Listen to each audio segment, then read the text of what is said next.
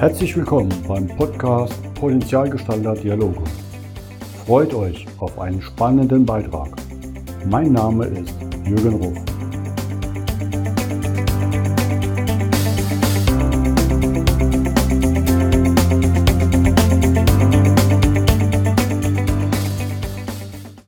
Willkommen zum heutigen Podcast. Bei mir zu Gast ist heute Ute Sukup aus Wien. Hallo Ute. Hallo Jürgen. Ich finde es absolut schön, dich in meinem Podcast zu haben, denn wir haben ja auch eine lange Historie und ich will ja meinen Podcast auch Menschen präsentieren, die mich auf meinem Lebensweg irgendwo auch geprägt, beeinflusst oder inspiriert haben. Und da bist du ja eine davon. Vielleicht mal, fangen wir hinten an. Kennengelernt haben uns nämlich 1990 in der BSF Weiterbildung. Wir waren in unterschiedlichen Teams unterwegs. Ich in Führung und Arbeitsmethodik und du in Betriebswirtschaft. Kann man sich fast gar nicht mal vorstellen. Damals war das ja extrem hierarchisch. Alle durften sich sitzen, wir durften gar nicht richtig denken. Ne? Also ich weiß noch, Briefe schreiben, ähm, jedes Komma wurde einem diktiert und ja, wird drei Hierarchie-Eben abgegeben und äh, abgesegnet. Schon spannend. Und du hast mich damals schon sehr früh beeindruckt, weil du ja eine quirlige Person bist, sehr offen zu den Menschen und da haben wir was, was wir beide gerne machen, einfach die Systeme auch zu versuchen zu verbessern, zu hinterfragen. Und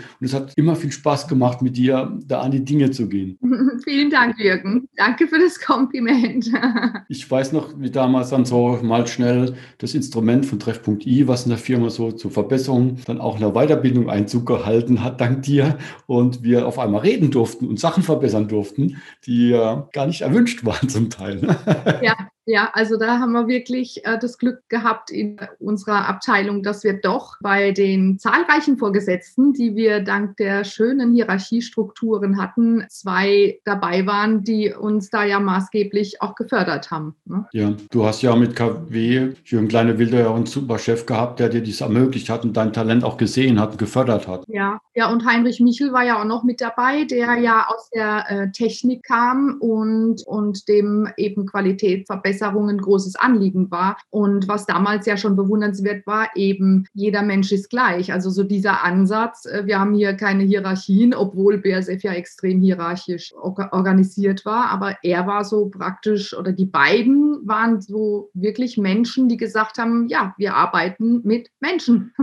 Ja, das war toll. Für mich kam dann zwei Jahre später der Schock, weil Udo hat gekündigt. Und zwar auch gleich mit dem Jürgen Kleine Wilde, ihr habt euch selbstständig gemacht, was ich ja krass fand zu dem Thema Thema, weil wir hatten ja gerade vorher ein Wahnsinnserlebnis. Wir hatten Gazprom zu Besuch und wir haben sich ja auch Firmen angeschaut und sich inspirieren lassen, was ja ein Wahnsinnserlebnis für mich so in einer jungen Karriere war. Und auf einmal war ihr weg. Ja, Wahnsinn. Ja, also die Entscheidung damals war natürlich schon sehr stark auch da von, von mehreren Faktoren getrieben, aber letztlich habe ich mich hingesetzt und habe eine Pro-Kontra-Liste geschrieben, tatsächlich, ähm, weil ich ja wusste, mein Papa auch schon in der BASF sein 40-jähriges Jubiläum dann irgendwann gefeiert, der, der fällt vom Hocker, ja, wenn ich ihm sage, ich kündige. Und ähm, ich war damals ähm, 23, ich habe ja direkt sozusagen mit, nach der mittleren Reife bei BASF BASF angefangen, also sieben Jahre, im siebten Jahr dann sozusagen bin ich gegangen. Ja, diese Pro-Kontra-Liste war einfach, äh, ich möchte alles machen können, wo ich Lust zu habe und mir nicht ständig sagen lassen müssen, äh, nein, du wurdest eingestellt für den, äh, die Aufträge A bis äh, C und das war's. Ja? Kein Entwicklungspotenzial liebe Ute? Wir sind ja beide, sagen wir mal, Mikis, wie man das genannt hat, ne? Mitarbeiterkinder. Und das war ja so wirklich die Philosophie in der BSF, ähm, einmal drin bis zur Rente. Und ja. die Firma kümmert sich ihn, also auch positiv zu sagen, da hat man auch schon ein fettes Brett gehabt der Sicherheit. Aber ich weiß, als ich rausgegangen bin, ein paar Jahre länger gebraucht, musste ich mir das auch anhören. Ähm, aber auch eine Lanze für die BSF zu brechen, die hat sich ja auch wahnsinnig gewandelt in der Zeit. Ne? Also ein paar Jahre später haben wir uns geduzt und da ist viel passiert. Ne? Und das ist ja auch bei so einem großen Unternehmen ein langer Wandel. Das ist keine, das ist ja eine hohe Anstrengung, ähm, so einen Wandel durchzuführen. Ja, ja da gebe ich dir recht. Ja. Und das kennen ja vielleicht viele ja auch von ihren Firmen. Ne? Da gibt es ja die, die, alle große Firmen in Deutschland oder in der Welt haben diesen Wandel ja aus, sagen wir mal, aus dem 18. Jahrhundert Industriezeitalter mitmachen müssen. Ja, du hast ja dann, du warst ja Betriebswirt, du hast Coaching-Ausbildung gemacht und ich finde es spannend. Du hast ja aber auch viel mit Russland zu tun. Wie kam das und wie waren da so vielleicht ein paar Erlebnisse für dich? Weil das ist ja auch eine ganz andere Kultur und Denkweise. Denkweise, oder? Ja, genau. Also du hast es schon angesprochen. Die ähm, BASF hat äh, mit Gazprom ein ein Joint Venture äh, gemacht. Ähm, ich glaube 89 war das und im Rahmen dessen hat, äh, wurde auch ein Qualifikationsaustausch, also tatsächlich in beide Richtungen vereinbart. Und da diesen, also den Teil des, äh, der Managemententwicklung haben Jürgen Kleine-Wilde und ich eben als seine Mitarbeiterin damals äh, in, in die Startphase gebracht.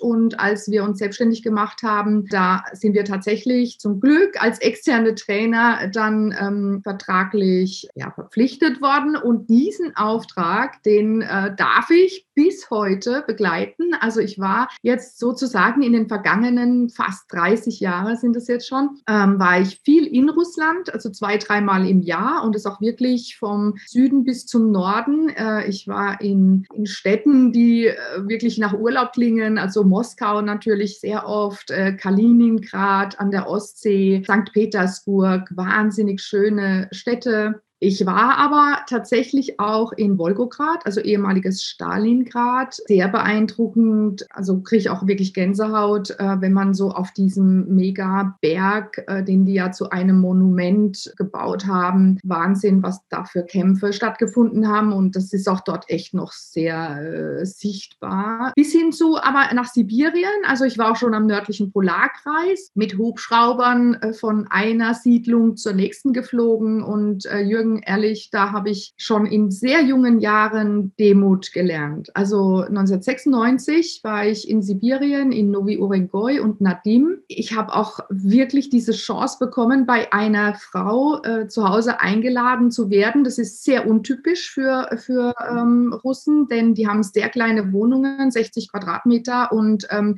Feste oder Einladungen finden de facto nur in Restaurants statt. Ähm, aber diese Frau, die hat mich eben in der Mittagspause zu sich nach Hause eingeladen, hatte alles schon vorbereitet, wurde alles schnell aufgewärmt. Ich durfte mir die Wohnung anschauen, wie die zu viert, also das Organisieren, da zu leben, auch dass die Kinder, wenn sie von der Schule kommen, da noch lernen können und so weiter, ja. Und äh, ihre Motivation war natürlich, dass ihr Sohn, der ungefähr mein Alter hatte, äh, dass ich den vielleicht mitnehmen kann nach Deutschland. Aber äh, ja, also da habe ich dann echt Demut erfahren. Und ähm, das, ist, das ist was, was mich auch bis heute begleitet. Ganz ganz tolle Menschen, wirklich. Also ähm, bei uns werden ja Russen häufig so identifiziert, ja, wie soll ich sagen, äh, bewertet nach dem, wie sie sich in Urlaubsregionen verhalten, ja. Nehmen.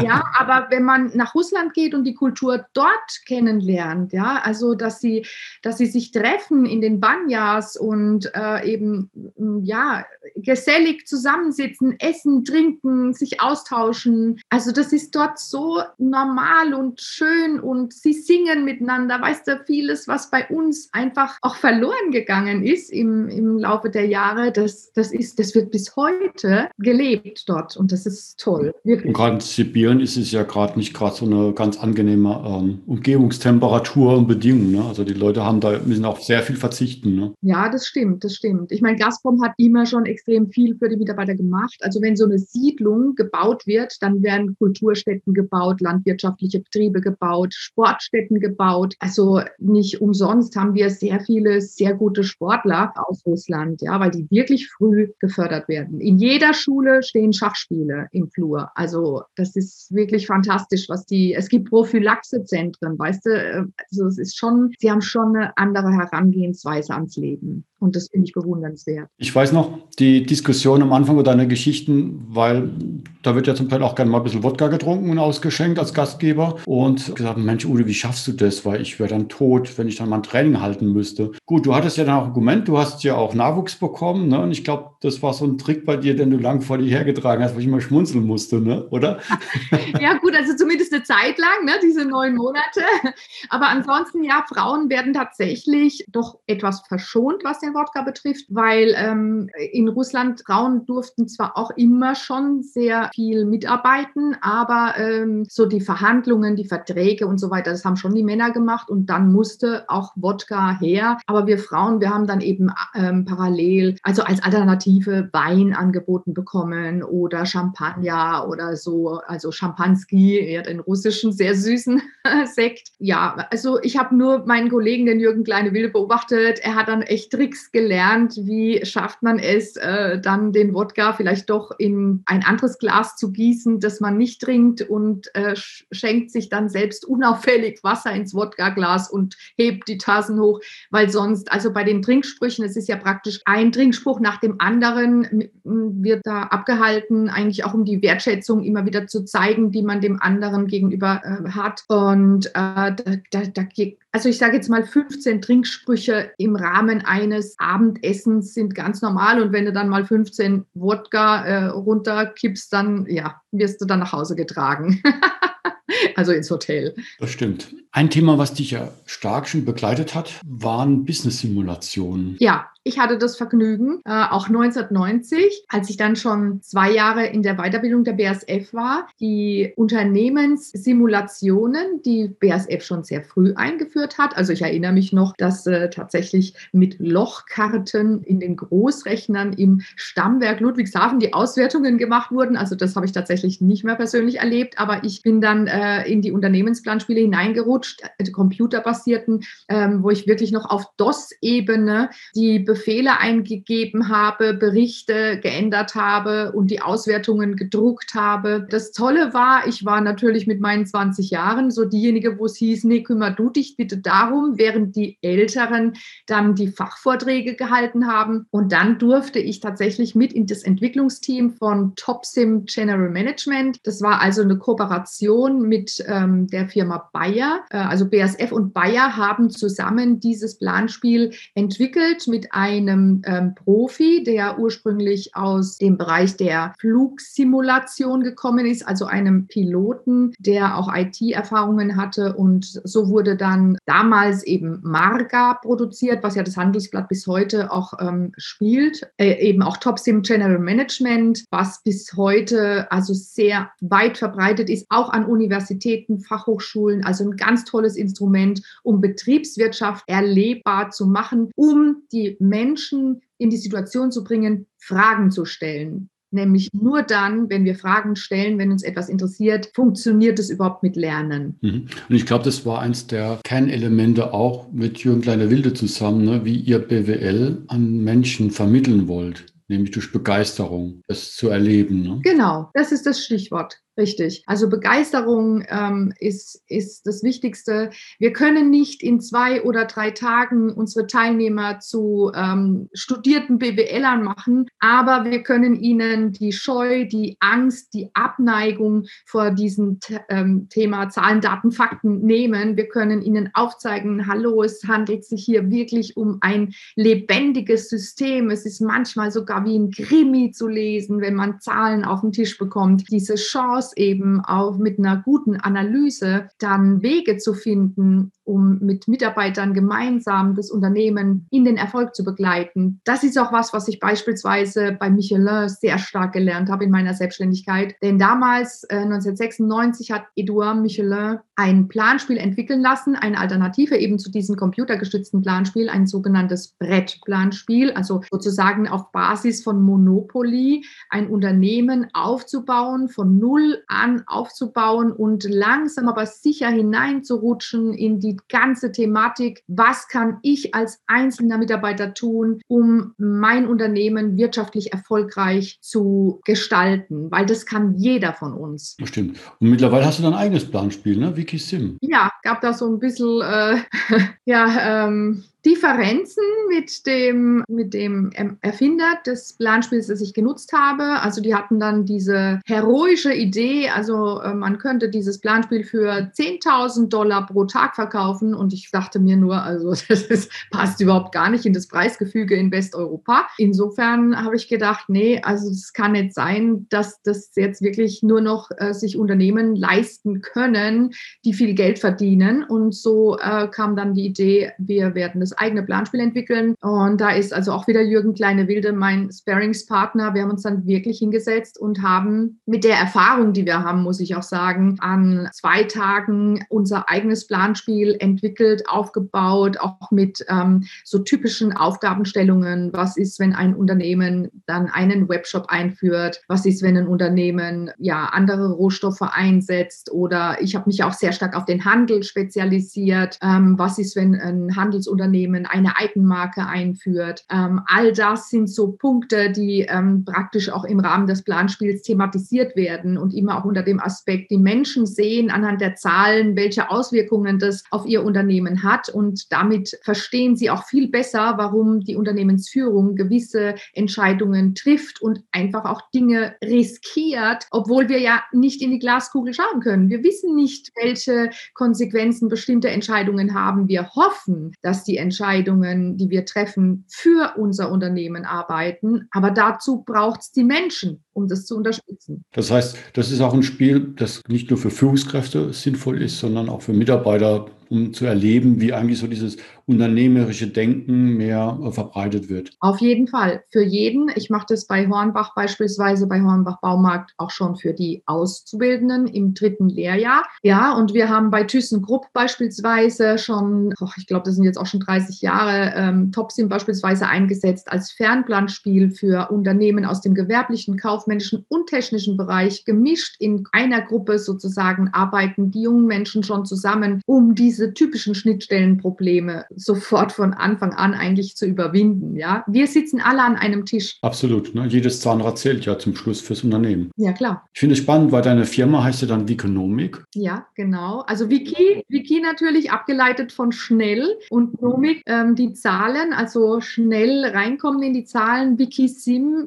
schnell durch diese Simulation verstehen, was die Erfolgsfaktoren eines Unternehmens sind. Ja? Weil heute muss eh alles schnell gehen, aber dank dieser Simulationen geht es auch schnell. Ja? Und es ist äh, immer wieder faszinierend. Die Teilnehmer geben mir immer wieder das Feedback, wow, es macht Spaß. Ich hätte nie gedacht, dass diese Seminare so kurzweilig sind und, und so spannend. Ich bin immer noch bewundert, weil du hast ja mittlerweile zwei Kinder parallel großgezogen. Wie ja. passt das in die Selbstständigkeit, wenn man unterwegs ist in der Welt? Ja, ich habe tatsächlich das Glück gehabt, sehr äh, tolle Männer in meinem Leben zu treffen. Ja, ich lebe in einer Patchwork-Familie in der Zwischenzeit, aber angefangen von Jürgen Kleine-Wilde, der praktisch wirklich vom Tag eins an gesagt hat, Ute, einfach machen ja, du, du machst es so gut, wie du kannst und das ist toll. Und äh, dann mein erster Mann, äh, der aus Südafrika kommt, also ich habe sozusagen auch das äh, extreme Gegenteil vom Norden, von Sibirien kennengelernt und war sehr viel und sehr oft in Südafrika, der auch mich wahnsinnig unterstützt hat im, äh, in dieser Selbstständigkeit. Meine Eltern, muss ich auch sagen, haben ihre viel äh, übernommen, was so unsere äh, größere Tochter, also die meine ältere, die ist in der Zwischenzeit schon 21, also was sie äh, betrifft in der Betreuung und, und die jüngere ist 13,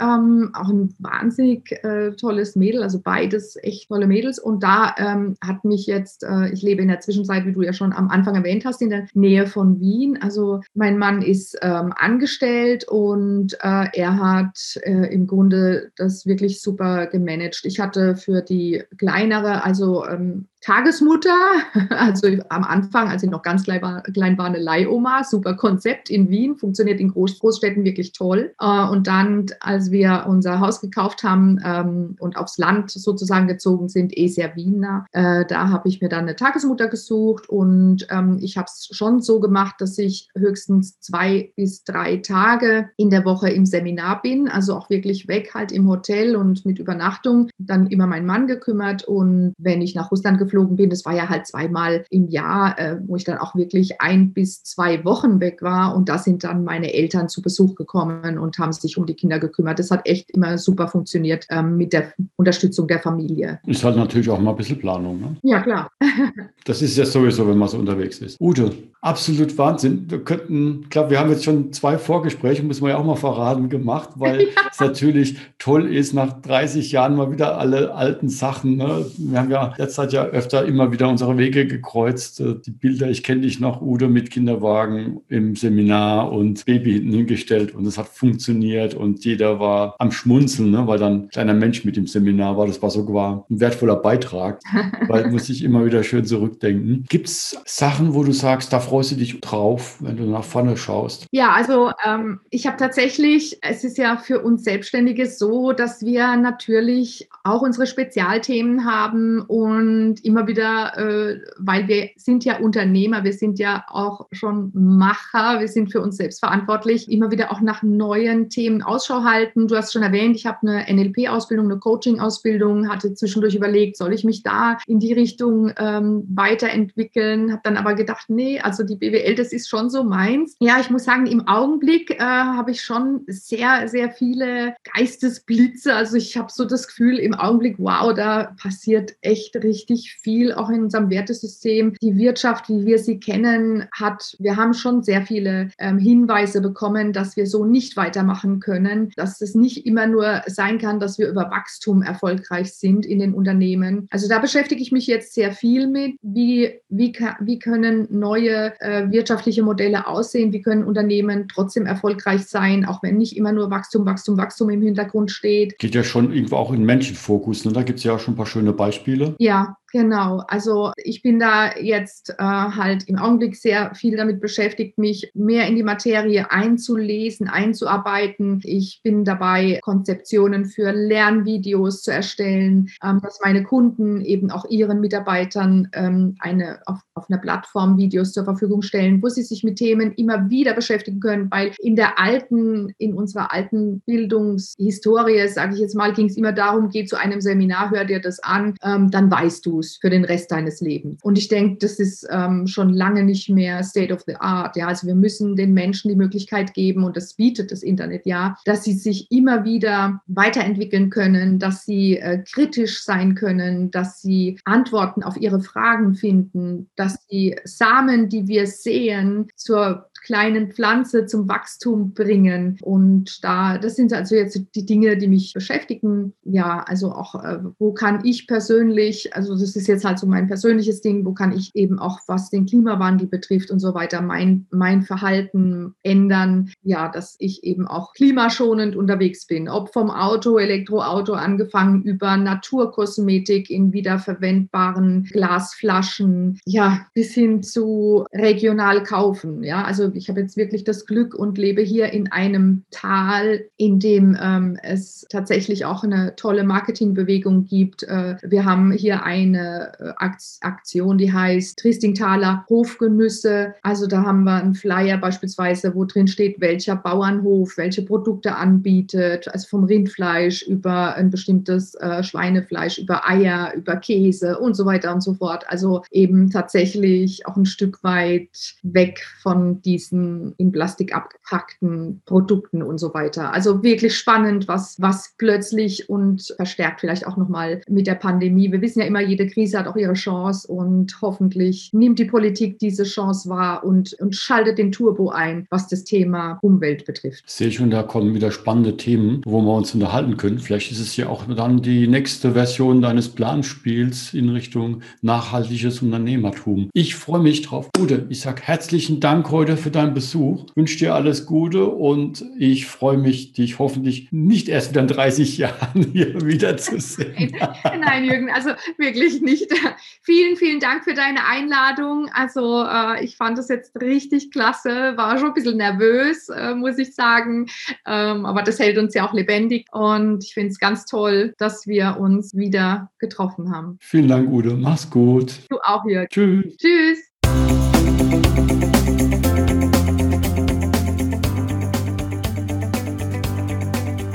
Das war der Podcast Potenzialgestalter Dialoge von jürgen.ruf.consulting. Vielen Dank, dass du vorbeigeschaut hast. Mache dir einen wunderschönen Tag.